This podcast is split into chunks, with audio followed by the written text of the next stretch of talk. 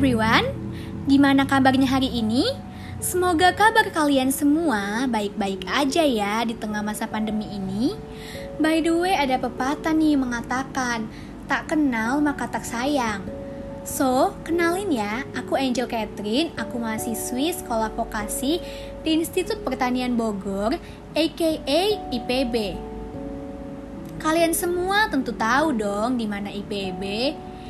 Ya pasti tahu lah, kan kampus IPB itu terkenal dan kampus nomor satu terbaik saat ini di Indonesia. Oh iya guys, ini merupakan podcast pertama aku. Jadi, judul podcast aku kali ini pentingnya etika komunikasi dalam penggunaan media sosial dan aplikasi meeting online. Jadi, seiring dengan berjalannya waktu, perkembangan teknologi juga ikut berkembang. Bahkan, perkembangan yang terjadi sangat pesat. Berbagai inovasi dalam bidang teknologi, khususnya dalam bidang komunikasi, juga ikut berkembang dengan munculnya berbagai aplikasi baru. Baik aplikasi berbasis media sosial maupun aplikasi meeting online yang membantu kegiatan sehari-hari manusia terkhususnya di kondisi pandemi wabah virus COVID-19 yang sedang mengguncang seluruh dunia.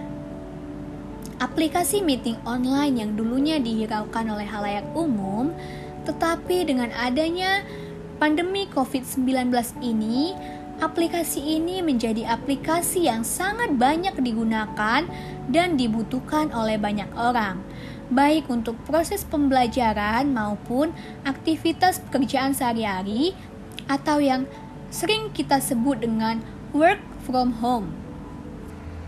Dalam penggunaan aplikasi berbasis media sosial maupun aplikasi meeting online, tentu kita diberikan kebebasan agar bisa berkomunikasi dengan siapa saja.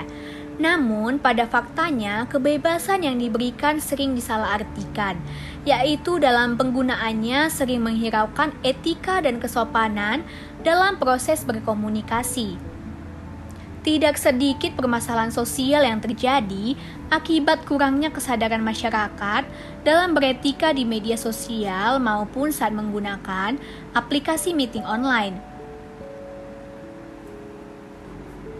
Justru, pengguna terkadang dibutakan oleh berita yang tidak benar akibat dari hasutan yang beredar pada media sosial.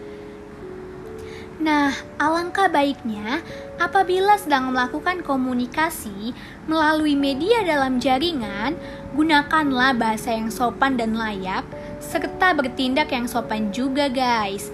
Biasakanlah untuk menggunakan bahasa yang tepat dengan siapa pun saat kita berinteraksi termasuk saat berinteraksi melalui media sosial dan aplikasi meeting online. Nah, itu dia sedikit pembahasan mengenai pentingnya etika komunikasi dalam penggunaan media sosial dan aplikasi meeting online. By the way, kali ini aku nggak sendiri nih. Aku ditemenin seorang narasumber yang merupakan sahabat aku sendiri. Ini dia nih orangnya. Halo Yulia. Halo Angel. Oke Yul, kita bincang-bincang dulu aja kali ya. Oke Angel, boleh boleh. Yulia apa kabarnya nih? Baik kok Angel, kamu sendiri gimana Angel? Baik juga nih Yul. Yulia boleh dong Sapa nih para pendengar dari Angel kali ini Dipersilahkan Halo pendengar dari Angel, nama aku Yulia Kristi, biasa dipanggil Yulia. Aku seorang mahasiswa administrasi di uh, Universitas Sumatera Utara begitu. Jadi aku tuh merupakan temen deket Angel. Oke Yul, thank you ya. Yul, selama di rumah aja nih, kira-kira apa aja sih kesibukan kamu? Uh, kesibukan aku sekarang ini sih Angel, nugas kali ya, karena kan banyak tugas nih dikasih dosen-dosen. Oh, jadi begitu ya Yul kesibukan kamu sekarang ini. Sama dong, aku juga sibuk nugas nih. Oh iya Yul, kita kan sedang menjalani masa pandemi nih. Kegiatan tuh serba online kan ya? Pastinya kita juga sering mengakses media sosial kan ya selama di rumah aja. Nah, kira-kira nih Yul, apa sih aplikasi yang paling sering kamu gunakan sebagai pengguna media sosial? Aplikasi yang biasa aku gunakan sih Instagram, Twitter, dan pastinya TikTok sih. Wah, TikTok ya? Bener sih, sekarang TikTok menjadi aplikasi favorit dan tren bagi banyak orang di tengah pandemi ini ya. Bener, Jel. Oke Yul, uh, aku selanjutnya mau nanya nih, bagaimana sih peranan sosial media dalam kehidupan sehari-hari kamu? Uh, peranan sosial media uh, bagi aku itu alat untuk bertukar informasi, baik itu dengan dunia luar maupun dari aku sendiri. Berperan menerima dan mengirim informasi melalui media sosial. Lalu sarana komunikasi dengan keluarga, sahabat, dan teman-teman maupun rekan-rekan komunitas dan lainnya. Lalu alat untuk mengetahui tren yang viral saat ini dan yang terakhir, wadah pengembang bakat. Contohnya melalui postingan yang kita buat di media sosial kita e, bisa berekspresi atau menampilkan siapa diri kita. Lalu Yul, apa saja sih dampak yang kamu rasakan selama ini dalam penggunaan sosial media? baik itu dampak positif maupun dampak negatif. Menurut aku ya, dampak positifnya itu yang pastinya mengakses informasi akan sangat mudah, cepat, dan praktis. E, lalu dapat terhubung dengan orang lain, baik itu keluarga, teman saat mereka jauh dari kita. Jadi lebih update mengetahui tren di kalangan masyarakat dan dapat mengekspresikan diri kita dalam postingan atau tulisan. Lalu dampak negatifnya itu banyaknya penyebaran hoaks, cenderung bergaya hidup konsumtif, mudahnya kita berbelanja melalui situs online, memicu kejahatan contohnya penipuan, membuat kita lupa waktu, kecanduan akan media sosial yang dapat mengganggu kesehatan mata dan saraf kita. Oh ya Yul, bagaimana nih pendapat kamu mengenai penyebaran hoax dalam penggunaan media sosial dan bagaimana sih yuk menurut kamu cara menghindari dan menghadapi hal tersebut? Menurut aku Sinjel, penyebaran hoax itu nggak e, semudah itu untuk diberantas karena kembali kepada pribadi masing-masing Sinjel bagaimana menyikapi informasi yang beredar. Maka dari itu kita perlu mencari sumber yang lebih akurat ketika menerima informasi. Lalu Yul, bagaimana sih cara bijak dalam menggunakan media sosial dan bagaimana etika dalam berkomunikasinya menurut kamu? Uh, menurut aku cara bijak dalam menggunakan media sosial itu uh, memperhatikan manajemen waktu, lalu memilih konten-konten yang membuat kita semakin berwawasan uh, dan tetap memperhatikan apa yang kita posting agar tidak menimbulkan salah persepsi.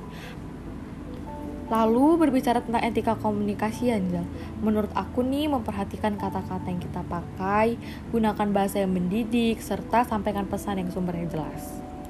Oh begitu ya Yul? Yul, dalam masa pandemi ini kan semua kegiatan kita terbatas nih. Kira-kira konten apa saja sih yang kamu akses dalam menghilangkan kebosanan kamu? Biasanya sih aku tuh mengakses konten hiburan seperti short movie, fashion, konten spiritual, dan memasak. Wah, sepertinya konten-konten yang kita akses sama nih Yul. By the way nih Yul, apakah menurut kamu dengan adanya penggunaan media sosial dan aplikasi meeting online itu membantu nggak sih dalam kegiatan sehari-hari pada era pandemi ini? Iya Angel sangat membantu selama pandemi karena pertemuan tatap muka yang sangat terbatas sehingga cara online adalah cara yang paling tepat untuk dilakukan. Iya Yul, bener banget tuh. Oh iya Yul, kamu juga pengguna aplikasi meeting online kan pastinya? Iya dong Jal. Nah, bagaimana sih Yul seharusnya etika komunikasi yang baik dan benar menurut kamu dalam menggunakan aplikasi meeting online sendiri Yul? Menurut aku sih Angel ketika kita meeting online itu uh, bisa lah kita mood, uh, mic kita dari virtual room kita saat uh, tidak waktunya kita untuk berbicara karena suara-suara di sekitar kita itu uh, bisa saja mengganggu jalannya meeting kita dan juga jika kita open kam kamera pastikan gak ada orang di sekitar kita yang muncul karena itu bisa menyebabkan jadi uh, tidak fokus gitu. Oh, begitu ya Yul. Lalu Yul, apakah menurut kamu penggunaan aplikasi meeting online seperti Zoom ataupun Google Meet itu cukup efektif nggak Yul? Menurut aku efektif sih Angel, karena semua meeting akan terlaksana dengan lancar dengan adanya Zoom atau Google Meet meski harus dari jarak jauh. Oke deh yuk, ini the last but not least. Aku mau minta saran dan kritik kamu mengenai pentingnya etika komunikasi dalam penggunaan baik itu media sosial maupun aplikasi meeting online Yul. Uh, saran dari aku Sinjel menggunakan seperlunya dan secukupnya dan kritik dari aku uh, dalam penggunaannya jangan sampai mengganggu keterangan orang lain dan menimbulkan dampak negatif ke orang lain.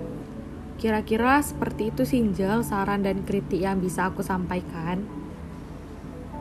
Oke, thank you ya Yul atas saran dan kritiknya. Oke, oke Angel, sama-sama. Oke teman-teman dari Angel, mungkin segitu aja nih percakapan antara aku dengan Yulia.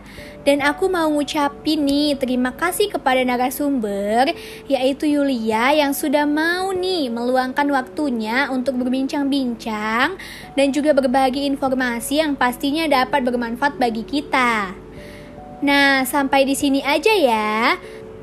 Sampai jumpa lagi di Diary Angel selanjutnya. Dan makasih juga ya buat teman-teman dari Angel yang telah meluangkan waktunya untuk mendengarkan podcast aku kali ini. Bye bye guys.